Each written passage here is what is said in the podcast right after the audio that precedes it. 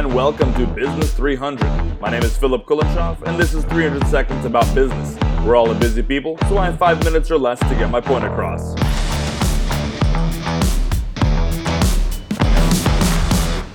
Vitamins are good for you, and they're easy to consume. Hopefully, Business 300 is something of that nature. Off we go. There are business managers who are not too good with identifying necessary structure, developing roles, and outlining responsibilities that need to be done. They know how to serve customers and are personable with their employees, but rigid roles and responsibilities get away from them. There are also business managers who love organization and structure. They like everything to be in its proper box and with the box outlined. Every responsibility has a role, Every job has an identified process. Structure is what gets them excited. Organization and structure is good stuff. It's necessary and useful. But whether you are good with structure or not, it's important to remember this.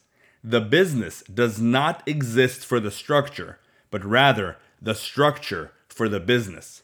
As I've said before, business is all about serving a customer. Your plan and actions in approaching, selling, and delivering value to the customer is what the top dogs in the business world call strategy. Now, how you enable that strategy into fruition is where your structure comes into place. Your strategy pulls the needed roles and responsibilities, and you deliver on that pull through your structure. Is your strategy demanding a salesperson, a warehouse operator, or a front desk clerk? Then fit that role into your structure. But what if you simply want things to be more structured because structure is neat, even though your strategy doesn't need it? Well, you can go ahead and build that structure, but if it won't add additional value to your customers, you'll see that in your bottom line. To pursue your strategy successfully, you need structure. But the structure you employ can make or break your strategy depending on if your structure is driven by your strategy. It all depends on what takes priority. Does the strategy exist for the sake of the structure, or is the structure designed for the sake of the strategy? Does structure push its design onto the strategy, or does strategy pull a certain kind of structure? You see, structure is a weighty thing, it's heavy and immobile.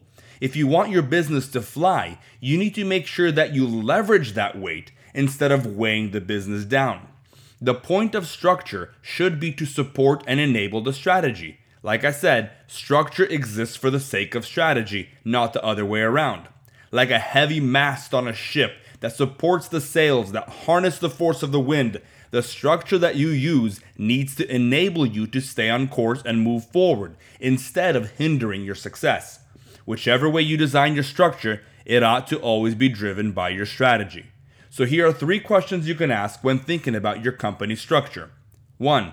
What kind of functions does my strategy demand? In order for me to bring my strategy into fruition, which jobs need to get done? Think about the 4 plus 1 functions of a business that I talked about in episode 9 as a starting point. Note that these functions don't necessarily need to be fulfilled by different people. Maybe it's best if you have the same person wearing multiple hats. 2. How should these functions collaborate with one another in order to enable the strategy instead of hinder it?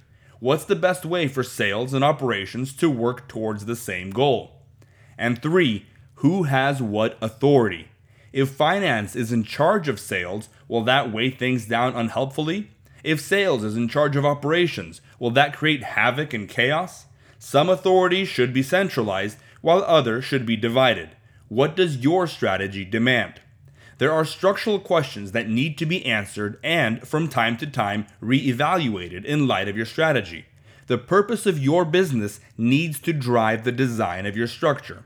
So, when thinking about structure, think about three things functions, collaboration, and authority, all in light of strategy.